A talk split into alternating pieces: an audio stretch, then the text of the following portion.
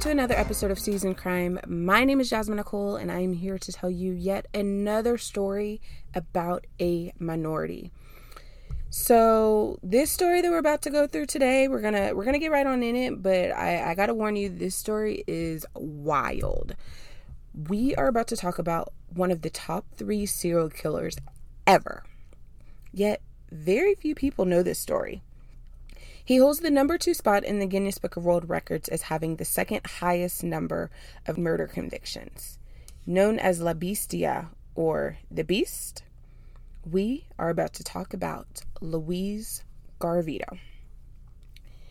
In February of 1998, the nude corpses of two young boys were discovered lying side by side on a hill in Genovia, Colombia. A day after that, another boy's nude body was found just meters away from the scene of the previous day's discovery. All three of the boys had had their necks cut, they were bound by the hands, and they had bite marks and bruises on their body. These bruises reflected signs of both physical and sexual abuse.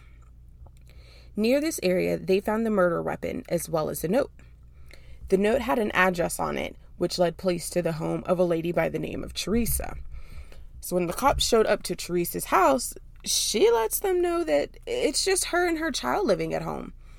I mean, she does have a boyfriend, but she hasn't heard from him in months. So uh, she's assuming, like, I guess it's not her boyfriend anymore. She doesn't know what happened. So she does not have any connection still. She's over it. She's done. So she does let them know that she's got a box full of stuff that he left and since it seems like he's never coming back at this point, she has no use for it. So she tells the cops, you know what? You can take this. You got it. You can have it.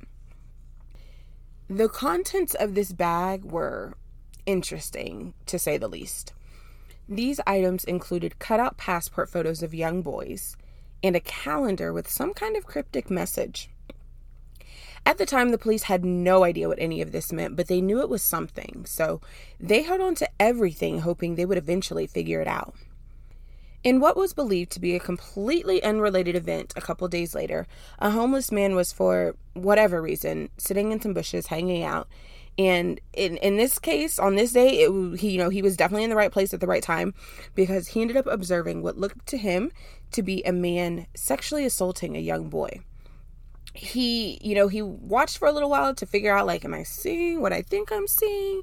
And eventually he realized this this is what was happening. Just like most, he wasn't willing to turn his head at something like that. Once he realized and he was confident that he was seeing what he thought he was seeing, he went and he intervened and he ended up getting the boy from this situation. Him and the boy then went and they ran to the police office where they reported the incident about what had happened. Police didn't know exactly who the man was, but that same day, a taxi driver called in a sighting about someone who matched the description that was given of the man, and this man was arrested and charged with attempted rape.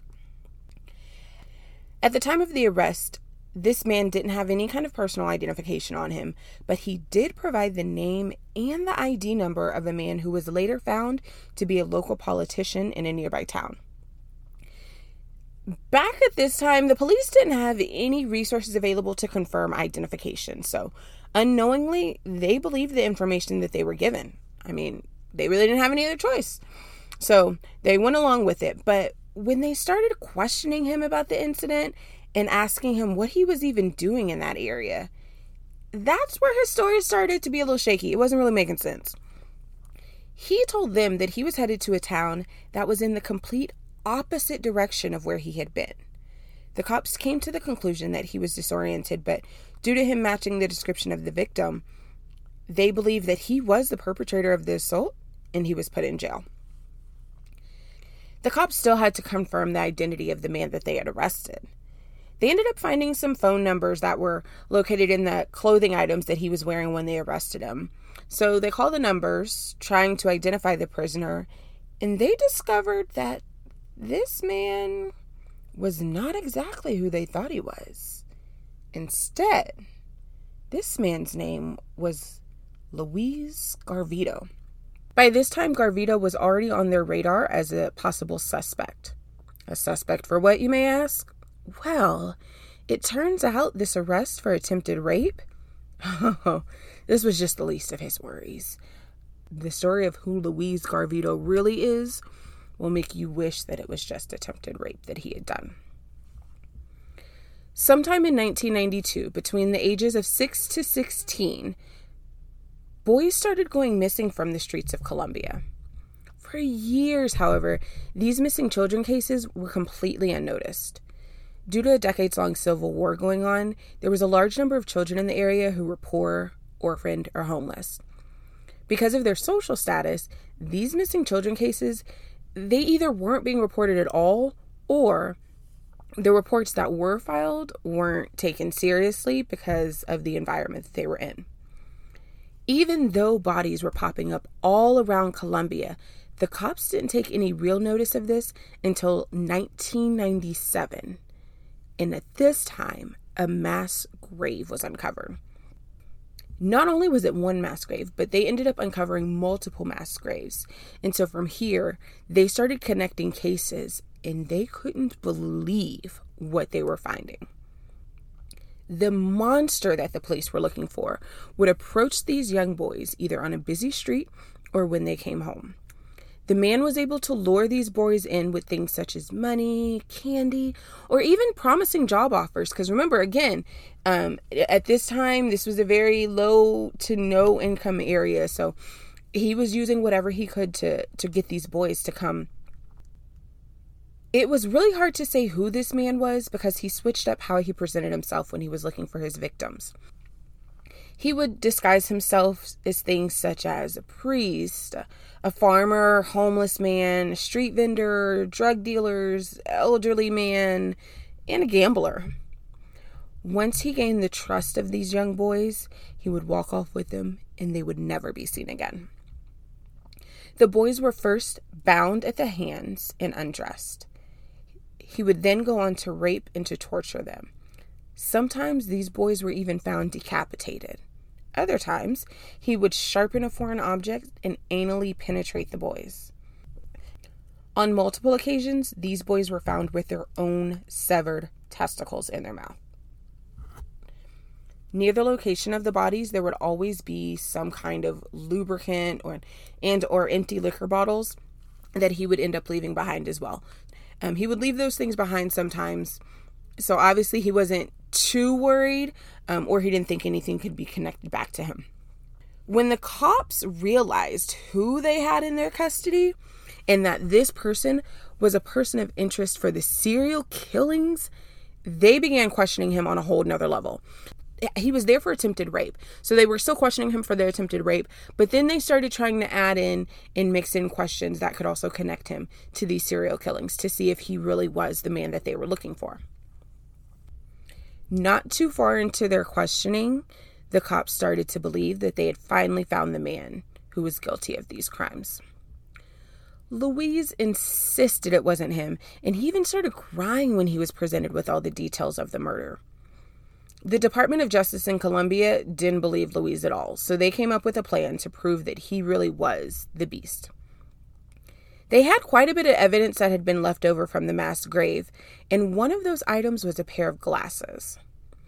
The prescription in these glasses showed that whoever was the owner of them had a rare eye condition, and this eye condition was only found in men of a particular age group. Now they didn't want to raise any suspicions. They didn't, you know, um, for him to somehow be able to get out of this one. So they had to make their plan on connecting the dots foolproof. There, there could be no way for him to slip through the cracks. So what they decided to do is they decided that they were going to, um, because he was in jail. Remember, he was still in jail for the attempted rape.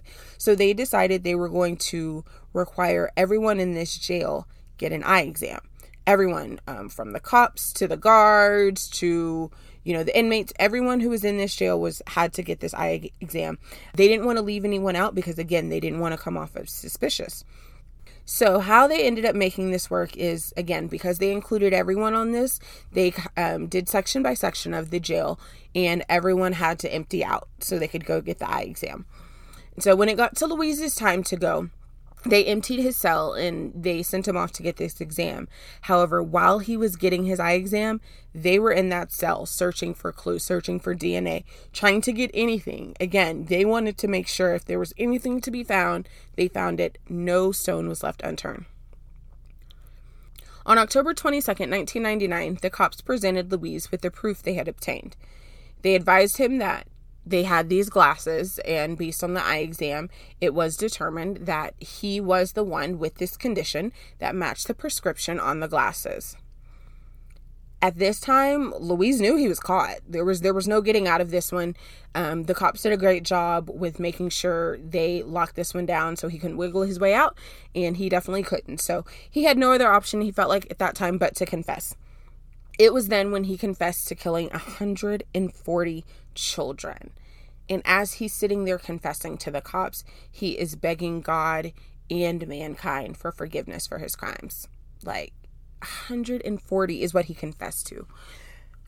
How could one man commit this volume of murders? They started digging into Louise's life and they discovered that it was a tragedy from the start. Louise was the oldest of seven trust me as as an older child now it's only two it's only me and my sister but um, i can speak for all the oldest children across america like that's already hard enough being the oldest you're the one that starts it all off you're the guinea pig you're full of trial and error so i mean it's already just hard enough being the oldest again he's the oldest of seven. Also, his parents, there was no stability. So his mom was a sex worker and his dad was an abusive alcoholic. So again, the odds are already stacked up against him. The mom would actually, when she would partake in sex work with her clients, she would actually be in an area to where Louise was able to see her. Um, this was all facilitated by the father who would force Louise to watch as his mother hand um, as his mother was working with these clients. And not only would he force Louise to watch his mother partake in this, but this father would ask for more money and if the people who were if the men who were, you know, there to get serviced by his wife, if they were willing to pay more, then they were also able to then move to Louise and sexually assault him and do what they wanted to him as well, all for a price. So obviously the and this again this was all facilitated by the dad. So yes, Louise didn't have it easy whatsoever. Now, because of this, obviously, him and his home life was not good at all. So, Louise ended up running away at 16. He was out on his own, which again, he was okay with because he, according to him, it was better than where he was at he would do different things to make ends meet. So, like, he was a store clerk, um, and he even worked as a street vendor. And believe it or not, his job, um, what he sold as that street vendor were religious prayer cards. I mean, I, I don't really see how these two go together, but uh, again, this was well before all of the killings happened. So I guess maybe at that time he was a completely different person. Who knows? But um eh, or you know, you could sell anything. I mean, anybody could sell anything. So you don't have to believe in something to sell it. Um it's just a matter of he just needed to get it, get funds at that point. It was all about the money. As an adult, Louise picked up some bad habits from his dad, and he ended up turning into a heavy drinker and behaving aggressively. Police advised that during this time, he attempted suicide at least once, and he spent at least five years under psychiatric care. So, as you guys can see, Louise was messed up from the start. He started out messed up. Um, he ended up moving out, trying to get his life together, but he ended up turning into those same habits that his father had. It resulted in him becoming La Bestia. Louise was charged with 178 child murders and he was convicted of 140 of those. Turns out that cryptic calendar that was found with the items that they got from Teresa earlier in the investigation, that was actually a map of the victims and the locations of their remains. Louise was sentenced to 1,853 years and nine days in prison, which was the lengthiest sentence ever in Colombian history. At the time, though, Colombian law limits imprisonment to 40 years.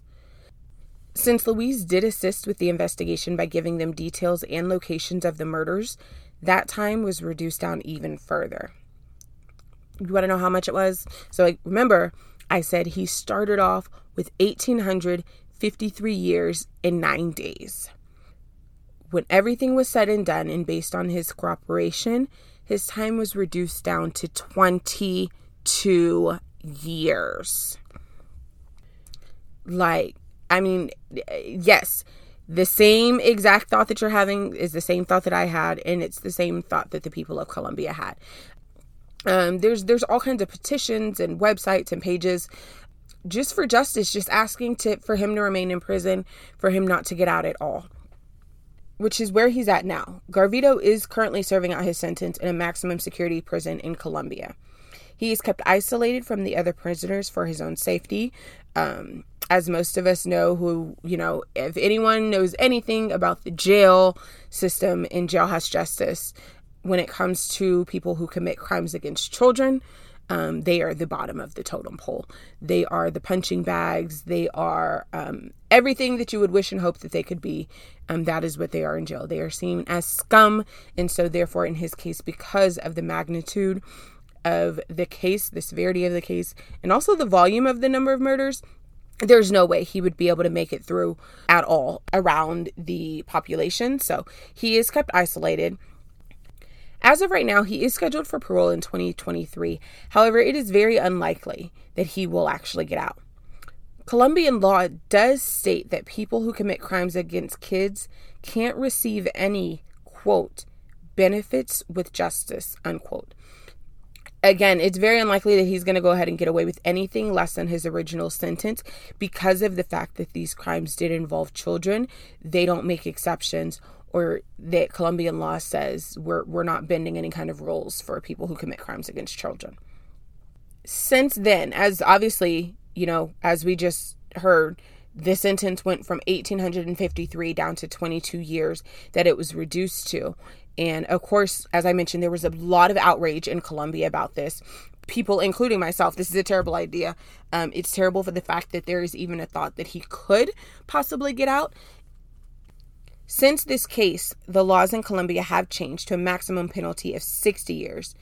So before it was 40 years was the maximum penalty. Now 60 years is the maximum um, due to just the bad feedback and press that they got from this case. Um, the, the, again, the town was very vocal about the fact that they did not feel this was right, that he was able to get his sentence reduced. Whether he gets out or not, the fact that he was able to get it reduced so much was a full on outrage um, enough to where they ended up changing the law altogether. Colombia still doesn't have life in prison, nor do they have the death penalty, but raising the maximum penalty to 60 years was a step in the right direction to acknowledge people um, that could be committed of these serial crimes. And that, my friends, is the story of Louise Garvido. Thank you so much for listening to another episode of Seasoned Crime. Remember to follow us on your social media platforms Seasoned Crime is on Facebook and Instagram at Seasoned Crime. And also, don't forget to send an email to seasonedcrime at gmail.com. And in there, remember, let me know what's going on. Let us know how the village can help. This show has already gotten more support than I anticipated um, for this to be my first podcast, for this to be something that I'm just starting just out of, you know, pure pleasure and my love for true crime. So I appreciate each and every one of you once again. Thank you for listening, and I can't wait till next week. Have a good week, everybody.